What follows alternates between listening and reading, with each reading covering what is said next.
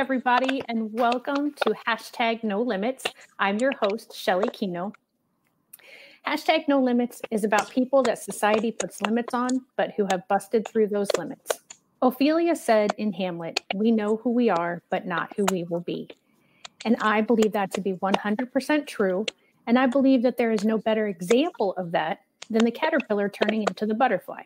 The caterpillar has to completely dissolve itself and then remake itself as the butterfly. And then the butterfly has to uh, struggle in order to get out of the cocoon. And if it doesn't struggle enough, then its wings won't be strong enough to get it to be able to fly. And all of that sounds very difficult and very challenging, but it's the same way for people where society has placed limits. And if we have a good support system, we can bust through those limits. An area where I have seen limits placed on people is on people who are nonverbal and people who have aged out of the education system. That brings me to my guests today. Katie is a wife and a mother. She has been an educator and she has one amazing daughter, Rachel. Rachel was born with Wolf Hirschhorn syndrome and is nonverbal and has aged out of the education system. Rachel was one of my first students in my first teaching assignment. And then years later, we found each other again at a therapeutic riding center. So, welcome, Katie and Rachel. How are you guys today? We're good. How are you? Good. So, Katie, can you tell us a little bit about yourself, a little bit about Rachel, and then can you try to explain? I know it's not easy, but what Wolf Hirschhorn syndrome is? I have a hard time saying it. okay. Yeah. Um, I don't know you, you explained everything. I'm a wife, I'm a mother. Um, I like to volunteer in church. Um, well, when school's going on, my sister-in-law is a librarian, so I help in the um, with the book fairs.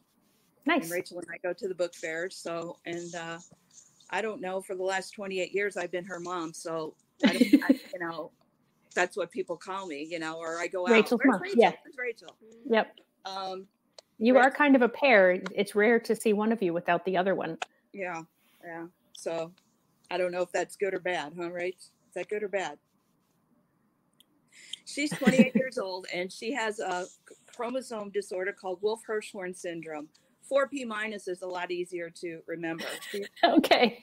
she's missing part of her fourth chromosome, is what it is. Okay. Um, and I don't know. There's a, there's a lot I guess it's with any, well, one in 50,000 births, basically. Oh, um, oh, okay. And um, she has, what do I want to say? There, there's a range of, of, of issues that they, you know, issues that they have. One thing, and she has seizures. Um, don't listen.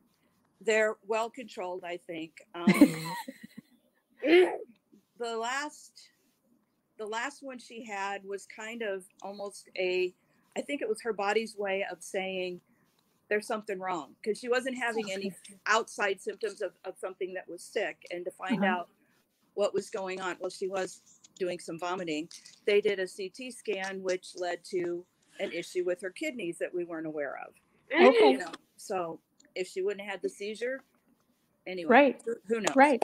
Um, she has seizures. She has feeding problems not quite so much anymore. She does have a feeding tube, um, but she will eat by mouth pure, pureed foods. Some lumps. If it's if it's a texture like third food, baby food, she's okay. But if there's one lump, she'll spit it right back out at me. Swallow everything else in her mouth, but spit out the lump. Um, she's not one for drinking a lot, so that's what the G tube is for. Okay. Um, what else is up? She's tiny for even right? You're small, and that's another uh, characteristic of the syndrome. She was three pounds four ounces when she was born, and a lot of them are, are really small. Um, what else? Uh, physical and, and mental dis- uh, uh, disabilities or developmental delays, I guess maybe would mm-hmm. be a mm-hmm. better way to say it. Um, low muscle tone, but I don't know. When she gets on or excited, it kicks in and she gets as stiff as a board. So I don't know about that one. Right, Missy?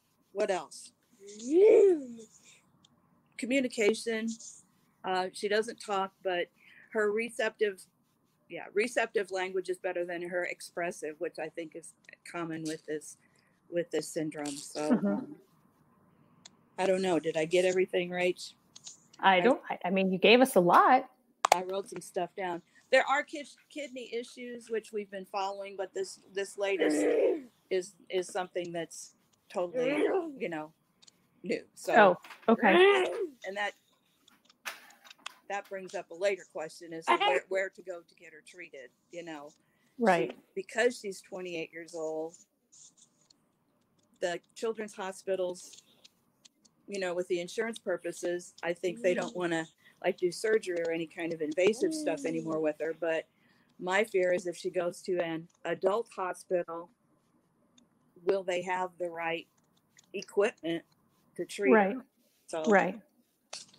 but we're working on it. We have a, a an appointment with a urologist at SLU, so for the end of the month. So hopefully that'll solve that problem. And that kind of blends into what we're talking about today because um, kind of in a reverse situation you know there are the limits of children's and and specialty doctors for children um, and they you know they assume that children are no longer a, a child when they're what 21 is that the oldest i think or is it 18 I think 21. That's pushing it. yeah but you know that's that's a limit because not everybody is going to reach that and and that's you know so that's one of again that's one of those things so hopefully you know you will be able to get that out and if the children's hospital is the more appropriate location for her then they will go ahead and you know help you out and work with that and, Yeah. and get her in there Right. um, so speaking of, of limits and limitations upon her, not that um, she has placed on herself, but that society or school systems have placed on her. How much time do I have? Do I need? oh, it's water under the bridge. She's out of the school. My issue with the school system was never the teachers. It was the administrators, which is who you, you know, you have in all these meetings and everything. Mhm. And they look at her, she's nonverbal. She uses a wheelchair to get around. We don't have a program for her in our school. You know, they wanted to ship her off somewhere else. And it Right. wasn't until I said, Isn't it the law that you educate my child? Oh, okay. Good for you. And they quit trying to push that. Right. That was elementary school, the same thing. I knew it was happening when the principal and the superintendent both came to the high school, both came to our IEP meeting. And I'm like, you know, and again, Craig said, it sounds like you don't want Rachel at your school. Then they backed off. hmm You know, I never asked them to teach her to read and to write and to do math and to do all this kind of stuff. I wanted her exposed to normal hmm because, in my eyes, what can you learn from people that are all like you?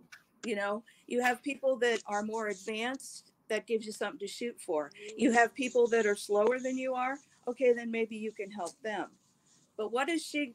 What's she going to get from a room full of nonverbal, non-ambulatory kids? Right. That, that was my thinking, you know. But once we got in, and the teachers were wonderful at, you know, thinking out of the box with her IEP. She had an individual aide who was just would push her up to whatever activity was going on with girls or her age, and you know, to to Mhm. include her that way. Um, that was the biggest obstacle that we, you know, that we faced, and it was here. It was here in Illinois she actually you know i shouldn't say that but she started school craig was at uh, whiteman air force base in knob noster missouri and they had a school on the base. It was no problem. She went in i think for a year. She was in early childhood and then just transitioned into the, the, the classroom. And it was just like i'm glad i had that experience because then i knew what could be done in the public school without a, spending a lot of money and doing a lot of a lot of things. They just had to be um, able to adapt or, or willing to adapt and to, to work with her. So when we came here, that's why, you know, I was willing to fight, I guess is the only word to use. I don't know. And yeah, unfortunately, there are a lot of places, and and um, I wouldn't have my IEP consulting business if that wasn't the case in a lot of places, and that's very unfortunate um, because that is our job as educators. Whether we are the classroom educator, the administrator who's the educator, the district, ad- I mean, anyone who goes into education i feel that that is our job is to educate whomever and however a person comes into our doors. And the law agrees with me um, and and you said when you when you would get into these meetings and they would say we don't have a program for you when you spoke up did you tell them what you just said like i don't want you i'm not necessarily here to have you teach her to read or do math or was it more that you said i'm what you just said I think I did. I think I did because her, um, the superintendent at the elementary school, before she graduated, uh, or she left the school, he left the school, and he came up to me and he said, Now I see what you mean. He said, There is more to school than just teaching them how to read and write and learn, you know, social studies. right And, you know, so I think she taught him a little bit. Yeah. As usual, you got the men wrapped around your little finger. but no I, I i think i did because that you know that yeah i i i, I- I wasn't expecting miracles. And if it happened it happened. If it didn't okay. Right. But yet you, you don't know what she would have learned if she wouldn't have been there or you know. Don't know. right. Right. And for parents who feel a little bit differently than you in the sense that they would want their child more around people more like themselves to them what they the placements that rachel has had over the years would have been limiting so it, it comes down to the individual which is the letters in the iep and the law Mhm. um, the very first letter in both of those is I.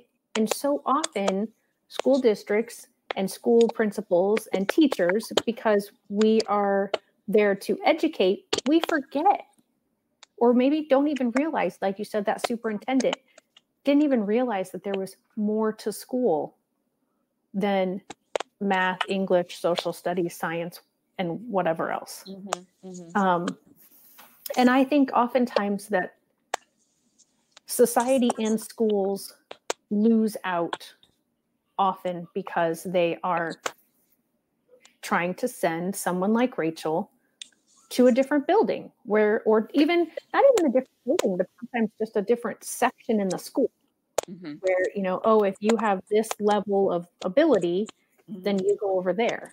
Mhm. and you're kind of away from everybody else.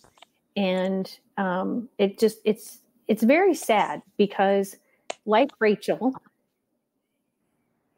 i have been um, taught so many things beyond what i maybe thought education was in the beginning of my career. Mhm, mhm. and you know the rest of the world needs to be blessed with people like rachel and Well, others like her. I, I we still well not now because of this virus thing but if i'd take her to walmart or we'd be out somewhere and there would be somebody her uh, somebody people call her by name all the time. Hi rachel. Mhm. and i it must have been somebody she went to school with. Right. So i mean you know it was good for the other people. And i remember in, in high school of all places where i mean you think high school or that um, apparently they would argue about who was going to sit next to her and wipe her face when she drooled or oh. to braid her hair fix her hair do stuff like that so Yeah. i mean you know they would have maybe have never been exposed to someone like Rachel, and maybe they're more empathetic be, because of it. right. Know? Yeah. So, yep. I don't know. Yeah, and and I don't think there is a one size fits all answer. And again, that's why there is the Individuals with Disabilities Education Act that has the individualized education program within it because every family is going to look at it differently because every child who has special needs is different and unique and beautiful and amazing and needs to be exposed to as much as possible because as you know not just for other people's exposure but if if there was some i don't know if it would be a medical breakthrough or a, technological breakthrough that would suddenly one day give her the ability to speak we have no idea what she would say Uh-huh. maybe we wouldn't want that done in a public place No, I would. No, I would. Right. You're not even going to smile. Okay, Henry. but i mean it, to expose children who are not and, and adults who are nonverbal to take away the limit of because they can't speak they also can't think Mm-hmm. um, and in your experiences okay so we talked about the school setting and then and the limits that were put upon her what about in society or within your family and it isn't oftentimes that limits are is that me clicking I don't. can you know. hear that clicking Well, it kind of sounds like static to me. okay i'm going to try to hold this see if that makes it any better um, it, it isn't that people intentionally put limits it's it's in it's just in a way of thinking that they don't realize so within your own family or within your community um, have you had that as well Hmm. I don't. I don't. I don't know. Not as much. Maybe. Maybe in the fact that now, why are you gonna have a meltdown? Maybe in the fact that, like, if I'm, uh, oh, for instance, at the zoo or, or we're we're somewhere and um, I'm standing back a little bit with her. She's in her wheelchair because I don't want them to back up and fall into her or whatever, you know? Mhm. and there's some people that they just boom you know cut right in front of you. Oh. it- it's just kind of a, a, a rude thing like that. I, I don't know it's like why did you think i was standing here? I'm in the line it's not moving but you know? Right yeah. And, you know just just kind of rude like that. I mean a lot of i don't know society i don't know some people seem to tend to ignore which is yeah I, I don't I don't know. Um, Society. Hmm. I don't know. I just take her everywhere, so I guess everybody's used to right seeing her. Or, yeah and it's i'm sure and i'm glad that it's difficult to remember you know when she was younger because and the reason i say it's glad i'm glad it's difficult to remember is because if there had been some extremely hurtful or rude experiences then you would tend to probably remember those so hopefully that means there wasn't a lot of yeah. that they're- kind of they're- experience They're few and far between. yeah Really, I think they are. Well, that's good. That's good to hear. Um, hopefully, you know, at least our county is accepting and Yeah. and more understanding and um, you know because I, I'm surprised to be honest. I, re- I I remember teaching um, in the one district where I taught for so long and thinking, how do I have so many different varieties from such a small population of people? Um, you know, because I think in my teaching career, and I've pretty much only had a classroom of my own in our county. I think I've covered almost every eligibility, or I have covered every eligibility. I have covered every el- eligibility under IDEA. So to me, it's like we only have a population of like 35,000 people. Yeah. So Um, you know, I, and I just think that's that's a good thing for us because hopefully it does help us be more welcoming and inclusive and understanding and compassionate and um, you know hopefully we aren't placing those limits all the time on people Yeah. um, Sit up. I don't know. so we talked about how her limits that she busted through them going through school so when did you find the therapeutic riding center as i mentioned earlier you know i met rachel when i was doing uh, my first teaching assignment and then a little few years later met her again at the therapeutic riding center we she actually rode I, I discovered it when we were at whiteman air force base and she did it there for a while and then well here we go it was they were billing it to the insurance and they couldn't document any progress so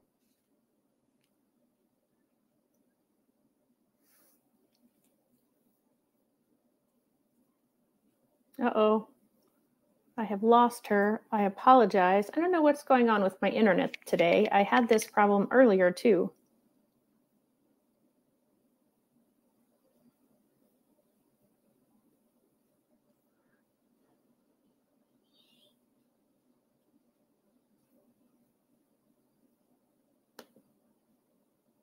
Let me see if I can get this back up. Yep, I seem to have lost them. Well, that's not good.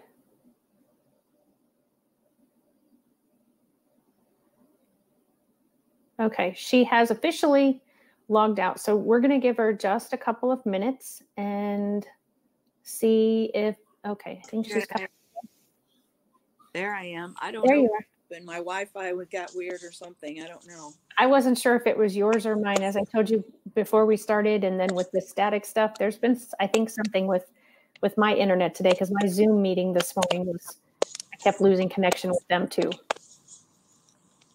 So So- the therapeutic riding. So we got to, or at least the last part I heard, I don't know what the audience heard, was um, that the insurance wouldn't pay anymore because she wasn't showing progress. Right. So that kind of ended that. And then when we moved here to Illinois, um, we I found another place down south in Addieville, I think, and she went there for a couple summers. Well, then they had to close because of the insurance was too high for them to continue to to function. And then we, um, I don't know what year it was, two thousand. No, it was later than that. Anyway, I saw in the local paper about the one that was going to be opening in Germantown. And so I went and I contacted them and we went to an open house and the rest is history. They had a pilot program and then I think the next year we were called and asked if we were still interested and yes, of course we were. So we've been going there since, right? And does she have her own favorite horse? Um, I don't know. She's ridden. She ridden. ri- ridden. She rode one who, but she has passed away. Um, and then she was riding another one last year and was pretty good. And then he kind of got squirrely, and she came off the horse. Oh no. And I, he, he must have gotten he bucked or something. So I stumbled, and when I stood up, she's coming towards me, and I'm like, okay. It was like one of those slow motion things. Oh know? wow. I just been put her on the ground. You know, it wasn't. You know, it was it was weird. It was bizarre. But Huh. anyway, so she she doesn't really care. She's been riding Abby now this year. ah, okay. They've, they've actually been able to do it because um, the parents are supplying the sidewalkers because of all this virus thing. So it's Right. you know, I feel comfortable with my sister or brother-in-law sidewalking. So and Craig leads the horse, and so she's been able to go when the weather cooperates. Well, yeah, there's always that problem here in Illinois. Um, I know when I was out at the riding center with you guys that she had a favorite sidewalker, a very tall male um, who she flirted with constantly. Ha- um, has she had any? I mean, I know currently, if it's all family, she probably isn't flirting, but um, does she often flirt with her male sidewalkers? Uh, yeah, yeah. It's it's it's the she leans to whatever side the male's on, so they Uh-huh. they think the instructor thinks, well, maybe you know, or you're constantly shifting her. It's like no, they put him to the other side, and she leans the other way. So, you know, yeah, you, you do that with yeah males of any age. Actually, oh yeah. you're terrible. You're terrible. You really are. Mm-hmm. She's she's telling me, "Don't tell my secrets, Miss Shelley. Don't don't rat me out about all these guys that I like." terrible, terrible, aren't you? I think uh, the sidewalker that I'm thinking of, I think his name was Tyson. Does that Mhm. sound right? Mm-hmm. Mm-hmm. Is he still out there? I think he is, but he hasn't sidewalked with Rachel in a while. But yeah. Oh, okay. Rachel, do you remember Tyson? Huh? Oh, do you? Okay. Stop, stop, stop. So, what kind of progress has she made? Um, as I as I mentioned right before we started, and she was kind of slumping over. I know I've recently seen a picture of her on her horse or a horse, um, where she was sitting up perfectly straight and no one was holding her. And when I was out there, that wasn't the case at all. So, besides being able to have some better core muscles now, um, what other things has she accomplished since doing her therapeutic riding? Let's see. There, you know, there's not no major things like you know she's not walking or talking or anything like that. It's more little things, but she um she will uh either hit a switch that says walk on, which is what you're supposed to say to get the horse to walk, or if you stop and put your hand out and say touch my hand if you want to go, you know, she'll touch your hand. So it's kind of you know maybe following directions. I guess that's what it would be. Mm-hmm. Um, yeah, is that what it is? Um, she also, I I don't know. I've noticed too much when I'm sidewalking, but she will. She always has got hand wringing going on here, and and if she's on the horse long enough, she will bring her hands down to the side and kind of relax them, and she'll, you know, bring them apart. Still not holding on, Right. thing, but um, you know, she'll she'll relax in that way. Um, what else? Oh yeah, you've been known to do sit-ups on the horse. They lay her back and she'll without even pulling up. I mean her her stomach I call it Wow. she will come up into a sitting position. You know. That's amazing. so but uh we haven't done that this year. Maybe we'll have to do that. What do you think? Uh, no, not really. Okay. So a lot of a lot of um, the muscle tone, the low muscle tone, has been helped by the therapeutic riding. I Yes, so, or yes. okay. I, I, yeah, I think so.